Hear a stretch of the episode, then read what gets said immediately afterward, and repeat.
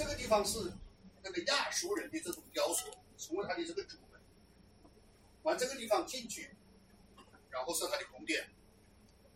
我到这个地方去了五次啊，我去这个地方去过五次。有一次，在一个夕阳西下的时候，我坐在波斯波利斯旁边的一个高地上，就陷于这种冥想啊，这种冥想。我的冥想后来变成了一次演讲，就叫从雅典到波斯波利斯。为什么呢？我刚才说，公元前四百八十年，波斯人去把帕特农神庙一把火烧掉。那么亚历山大的军队占领了波斯这个国家的首都以后，他在这个里面做了大规模的庆祝他的这个晚会啊。他从这个波斯波利斯的金库里面调回到希腊的财富，是由将近一万头骆驼不停的从波斯波利斯的金库搬财富，然后把它运回到希腊。你可以想象波斯波利斯有多少这个财富。我刚才说，那是一个庞大的帝国，它征服了四十六个国家，它是人类历史上第一个大帝国，它的财富太多了，以至于亚历山大雇了一万头骡子从这个地方驮，驮这些金银细软，驮这些财宝，驮到这个希腊去。但是驮完了以后，据说啊，这是故事。那天晚上他们喝了很多酒以后，当时有个妓女说，有个妓女站起来说。他说：“亚历山大，你这么一个伟大的统帅，你为什么不一把火把这个宫殿给它烧掉它？你如果今天把这把火烧掉，你不是刚刚报了在公元前四百八十年他烧我们帕特农神庙的仇吗？这个时候，你看亚历山大多么年轻，就二十多岁，他是个年轻人，他就听了这个妓女的这个这个意见，点了一把火把它烧掉了。”这个波斯波利斯，他的把它烧掉是一个很不容易的事情，因为太雄伟了。这个，就像我们沿路这个，我们这个博士，我们于博士，不是给我们很多那种照片，就是 take before 啊，你要看他的这个还原图，那你真是无法想象。这个今天你去波斯波利斯去参观，你还会发现，在它的一面墙那个地方啊，有一米数高的那个。那个地方是白色的，就其他的都是被那个岁月都风蚀成黑的，只有这个一节一米多高是白的。这是什么？这是当年他烧的时候的灰烬，有一公尺多高的这个，就是那种巴黎巴嫩雪松树烧的那种灰烬。到后来发掘的时候，把这个灰烬敞开，那个下面就是白色的。所以你想一看，我们说阿房宫的这个烧三三月不息哈。我估计波斯波利斯的这种雄伟，它的庞大是远远超过阿房宫的啊，远远超过阿房宫。它的这个长长的这个神道的这个走廊，用这个一颗巴黎你把那雪松还不足以去覆盖它，然后他就用用这个锡、铜、银混合的东西打成一个。四四方方的，把它嵌起来，把两根方柱连起来，覆盖在上面。因为这个大火把这个锡和这个和这个铜都融化了，然后融化的这个液体那种这个高温的液体到处流动，流到一个地方就烧一个地方，流到一个地方就烧一个地方，以至于这个地方今天即使是今天看起来，波斯波利斯都是非常非常雄伟的啊，非常雄伟。这个很有意思，我说。一个相信火的民族，啊，索罗亚斯德教是崇拜火的，叫拜火教。一个信火的民族，然后在相隔在这个事情发生了公元公元前三百二十三年，波西战争打了一百四十年，那么在一百四十年之前和一百四十年之后，同样都是两把火，一把火烧了帕特农神庙，一把火烧了波斯波利斯。所以从雅典到波斯波利兹，其实就是在讲这场战争啊，讲这场战争，这很有意思。这个我喝点水啊，是特别漂亮。这个波斯的男人也长得特别的帅。明年我们会有一场波斯的旅行啊，古波斯的旅行。也欢迎你们这个去参加。在伊朗的大街上，美人真是成堆呀！你这个看到那种特别有雕塑感的那种美女。波斯有一个城市叫色拉兹，这个色拉兹有一个特别发达的医学院，他们做什么？他们就做一件事情。你要到那个地方去旅行，你发现那个城市里面很多女人，那个鼻子上都贴了一个胶布啊，它是削鼻子。中国人到韩国去垫鼻子，他是去削鼻子，因为他鼻子太高了啊，他太高了，以至于很多那种。来自这个非洲的这些，还有这些酋长国家的女人，这些年轻的女人，都到那个地方去做了。你到机场去看到一排一排坐的，都是贴一个胶布的人，那个地方坐着啊。波斯的女人太漂亮，真是太漂亮。波斯的男人长得太帅了。这个波斯是一个非常高贵的民族，就是雅利安人，高贵的人种。就像欧洲人经常到我们西藏的这个叫康康什么？康巴对，到康巴去，他们到康巴去，很多欧洲的女人住在康巴，就是为了去求和康巴汉子有一夜情，然后怀上孩子以后返回欧洲。为什么？他就要他的孩子。这一支康巴人就和波斯人是一个人种，是一个人种。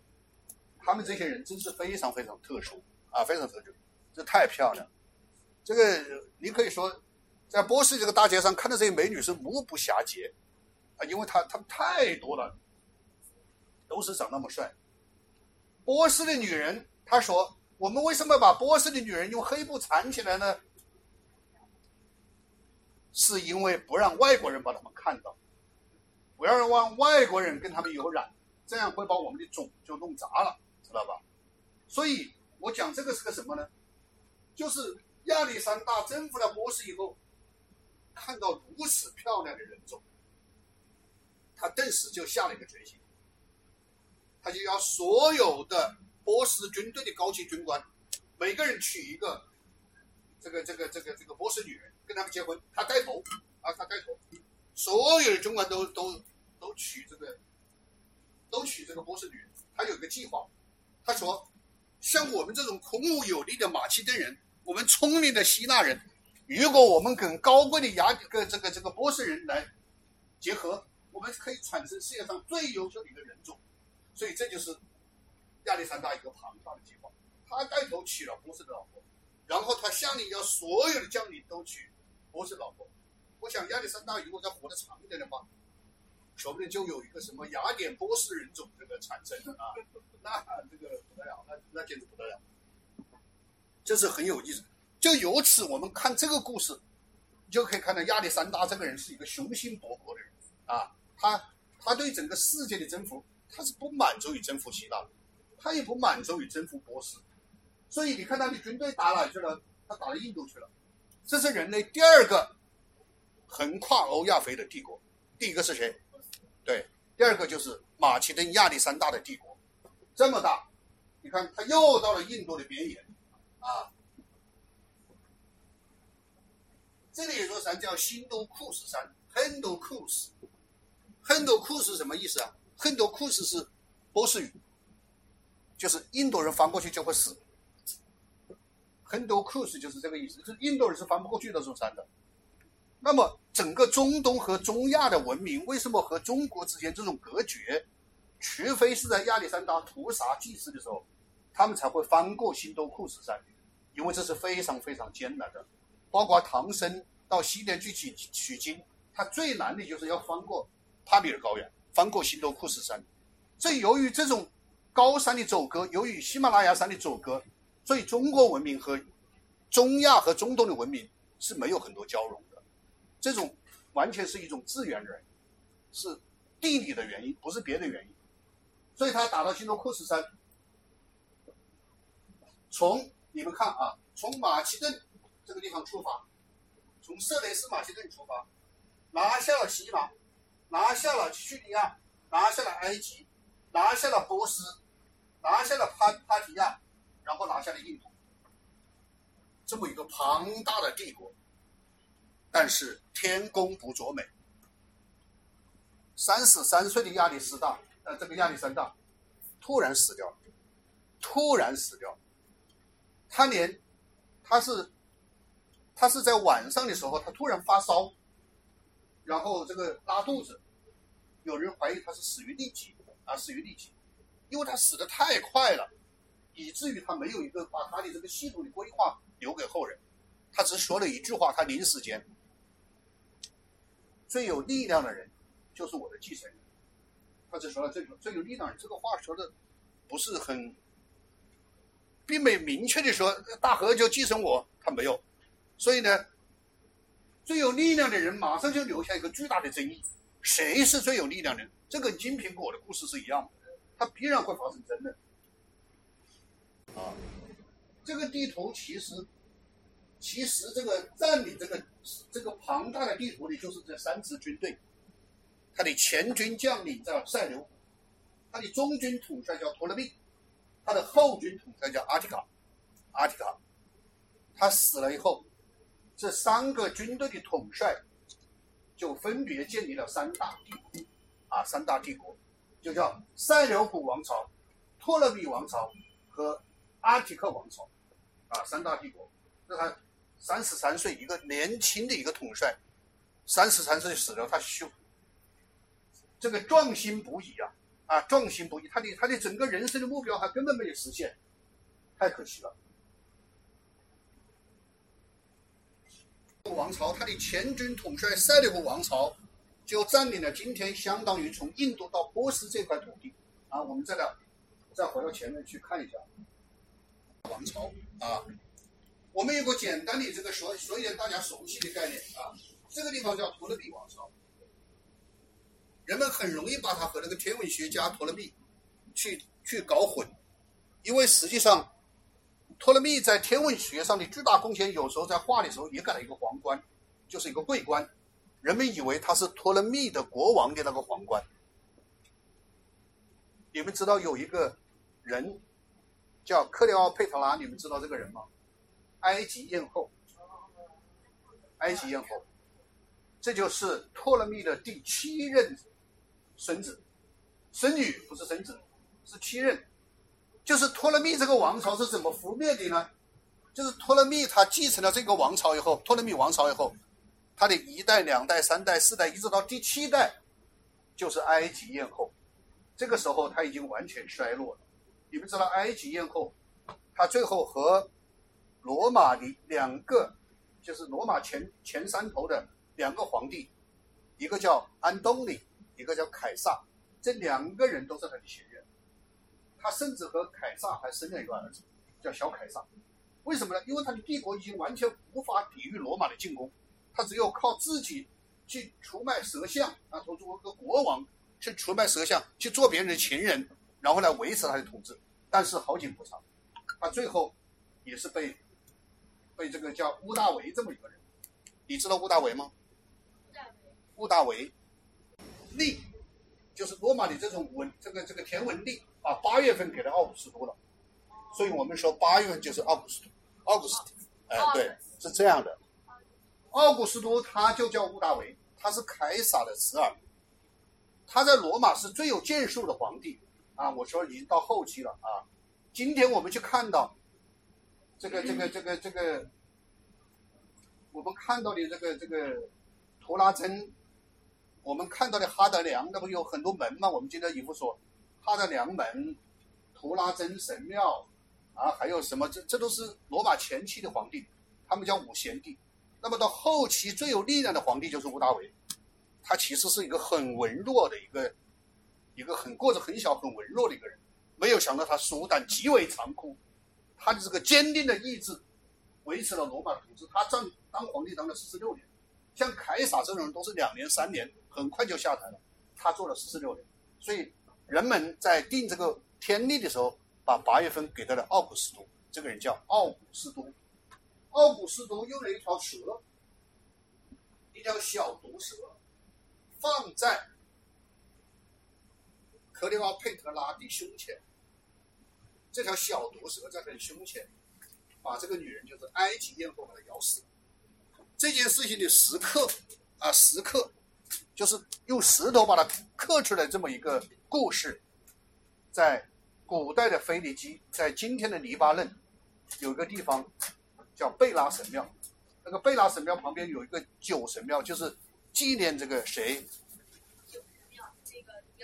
对了，就纪念迪奥尼索斯，上面就有一个很大的石头，覆盖在今天看得很清楚，一个非常漂亮的女人，她胸口有一条蛇，这就是写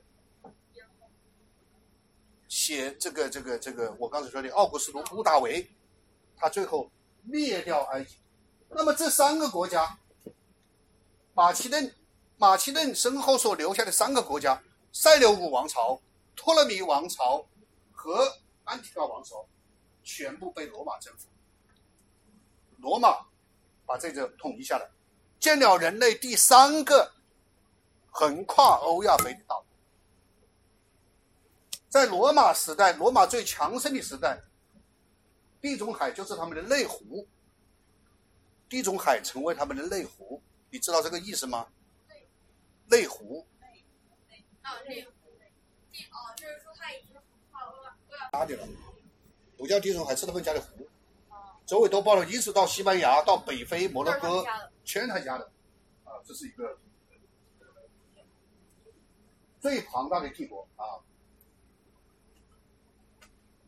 那么亚历山大死了以后，他身后留下了一件很重要的事情，就叫希腊化，啊，叫希腊化。希腊化，我们可以把它看成是人的人类的第一次全球化，啊，全球化什么意思？我刚才说，亚历山大他看到波斯的女人这么漂亮，以至于他想改造这个人种。那么希腊人这种文明的骄傲，他觉得他们要把希腊的文明带到所有他们曾经征服的地方。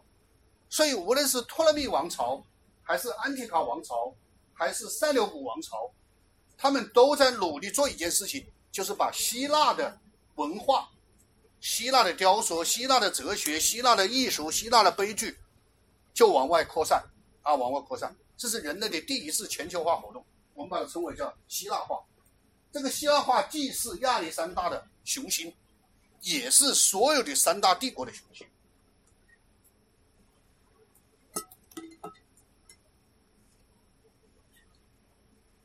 这是这个希腊化这个地图啊。这个，这个有点像这个人类的轴心时代的这个横横断面啊，就是北纬二十五度到北纬三十五度这个，因为人类的所有的文明都在这个地方在发生。我是重点讲一个问题，就是这个希腊卦它有什么成果啊？这个是中国相关的。那么在这个地方有一个巴克塔利亚，这个巴克塔利亚。